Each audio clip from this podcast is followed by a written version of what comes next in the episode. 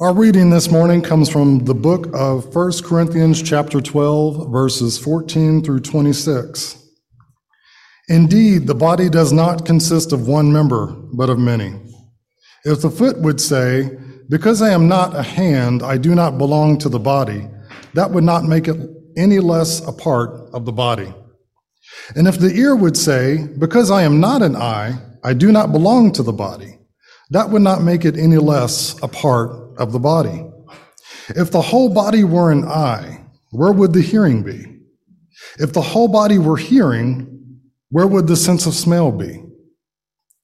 But as it is, God arranged the members in the body, each one of them, as, as, they, as they chose. If all were a single member, where would the body be?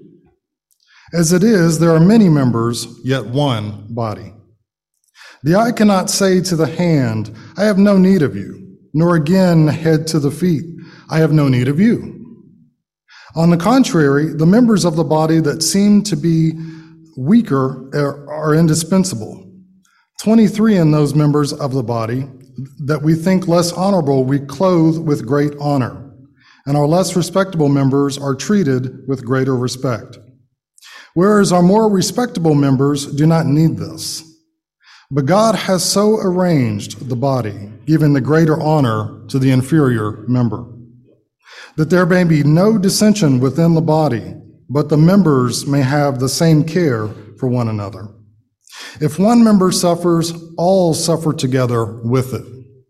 If one member is honored, all rejoice together with it.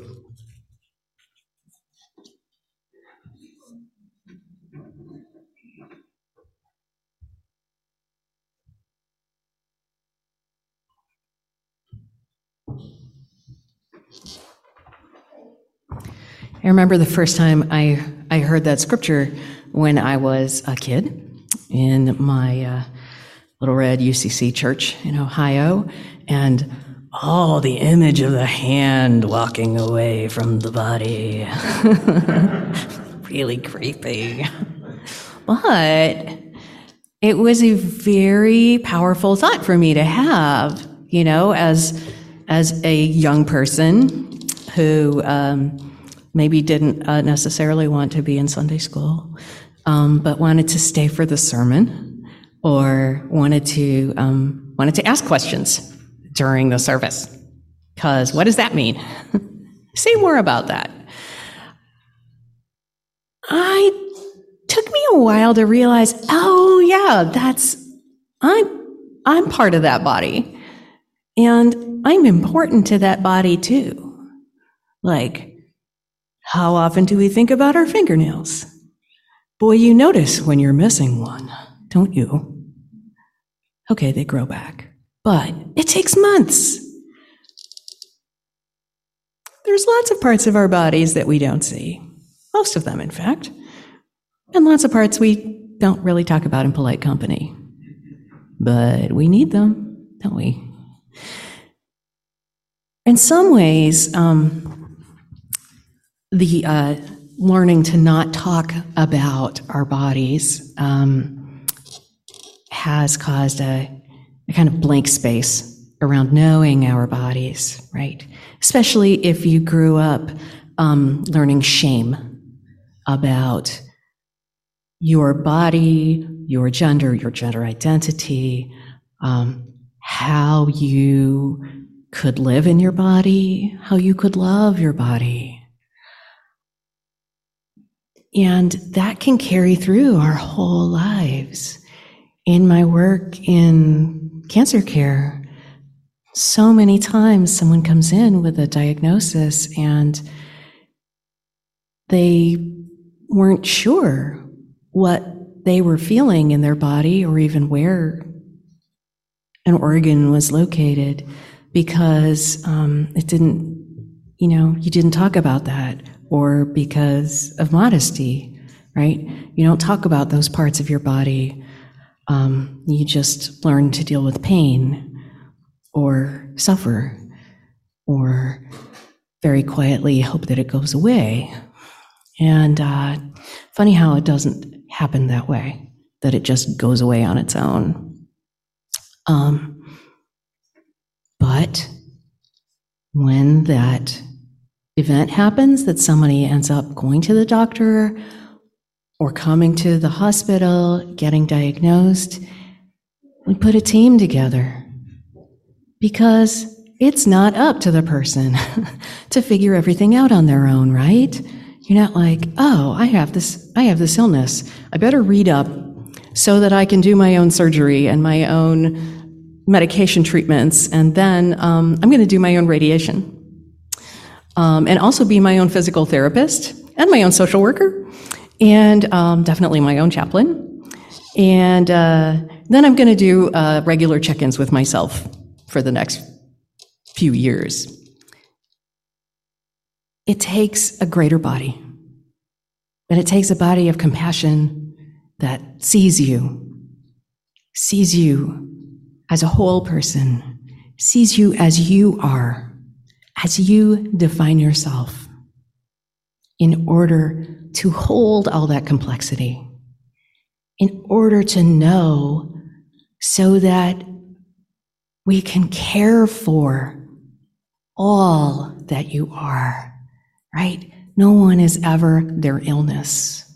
No one is ever their diagnosis, whether that's physical, whether that's mental health, whether that's situational, economic, educational. We are so much more than the sum of our parts. And we are all important and needed parts of that body. In this space, not one of us can be the church alone. Church isn't the minister. The church isn't the music. Sorry, Sally. Sorry, y'all. I know how you feel about music. I love it too. The church isn't the building. The church isn't anything tangible. These things all help and make our experience deeper and richer. But the church is the people, and it's the people choosing to be together freely with love, honoring each other, finding ways to have hard conversations, finding ways to be vulnerable. It's so hard to share the things that hurt us. And it's so hard to say, I'm sorry, or I think I did something wrong, or this is not working. But let's find a way together to make it better, or to make it right, to make amends. No one can have all the answers, no one can have all the questions. We need each other. We need all those young folks back there. We need all of you who are watching from home or from your phones or from, I don't know, you could be watching from the beach, watching from wherever you are. You are needed. You are wanted. We are here for you, and we are here for each other. When one part of the body hurts, all of it hurts. When one part of the body is honored, all of it rejoices. This body is hurting. And this body is rejoicing.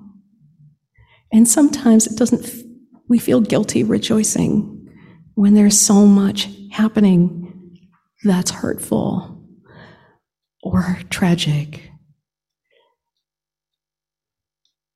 But never disbelieve the power to hold joy and love and to celebrate remains a revolutionary act. And to claim yourself and your right to be loved and your right to love and your right to be respected and honored and welcomed is why we are here. There is no one who hasn't felt broken or helpless or frustrated or enraged or tired. So tired. Anybody feel tired through the pandemic? I'm looking at all of you. Or feel like I wish I could just be myself again. I wish things could just be the way that they were. Do you remember how, like, a couple months into the pandemic, we're like, we really hope that everyone takes the lessons that we've learned so far? Oh, I still hope that as we continue to live into this together. It takes all of us to keep each other safe. And it takes all of us to participate in democracy, to hold each other accountable, to hold our elected leaders together accountable, to hold all in public service accountable. It's not enough to be registered to vote and not to vote. That part of the body hurts when you don't vote. Hear me. And that means even the elections that you think don't matter, don't matter. Your school board, your city council, your mayor, all the elections matter. Because your voice is added to your voice, is added to your voice, all our voices together, all our votes together, all our experiences together. We are in this together. We cannot say, well, I don't live there, so that's really sad, but there's nothing I can do about it. Or, well, I don't know them, but, you know, Or, well, I'm pretty healthy, it doesn't matter. There are a hundred ways of distancing ourselves because we are uncertain or afraid or, my gosh, we just want to control like this patch of land. Like all the control that I can exert in my life is right here. Okay, maybe it's like to hear. And I don't really mean the pulpit, just FYI. I mean like when we feel helpless and hopeless and out of control, or things are changing and nobody can predict what's going to happen, the more controlling we get and the more we act out, and we're really not our best selves. But we call each other back to our better selves and our better ways of, ways of being. And it's important to remember Feel whatever you're feeling. Don't leave your rage at the door. Don't leave your anger at the door. Don't leave your joy at the door either. My gosh.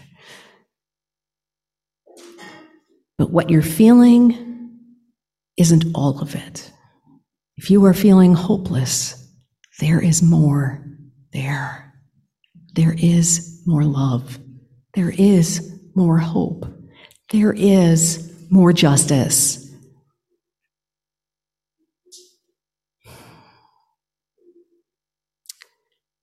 there is mercy. And there is communion. Communion. To become one with all you separate parts of the body. Make this body greater than the one plus one plus one plus one plus one. You are what makes us loving and merciful and just and brave and courageous and determined and on fire with commitment. This, to me,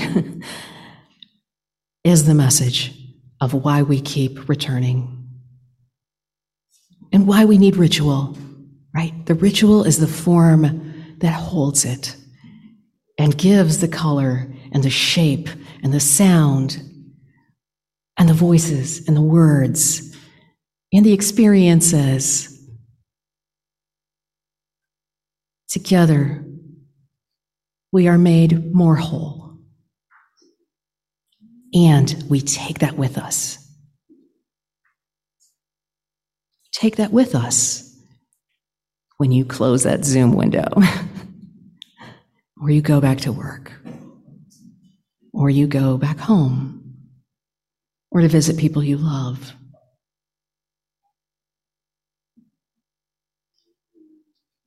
Our chalice lighting. I realize our chalice just went out. These flowers will fade. Those petals might drop before you get them out to your car. That's okay. The petals, the flowers, are only the outward signs of all the plant that brought those into life. And those plants are only one part of the garden into which they were grown and came into being and fullness. And that garden is one part of this much greater body. We cannot deny being parts of one another. On a molecular level, we're sharing our atoms, so really are only distinguishable by what we see. So, as we move into this space of sharing the communion with us, know that someone brought this flower because it meant something to them. Something drew them to it, just like something drew you to yours. And you might ask those around you, like, hey, tell me about your flower. What, what made you pick that one? We've been out of being in community together for so long, sometimes we forget how to do these things. We're like, this is awkward. I don't remember anybody's names anymore. Thank you for wearing your badges.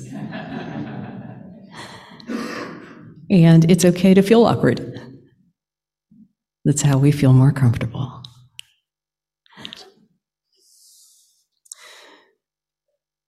On this day, let us hold in our hearts, in our minds, in our dearest longings, and in our commitments and our covenants with life, with the world, with our children, with generations yet to come.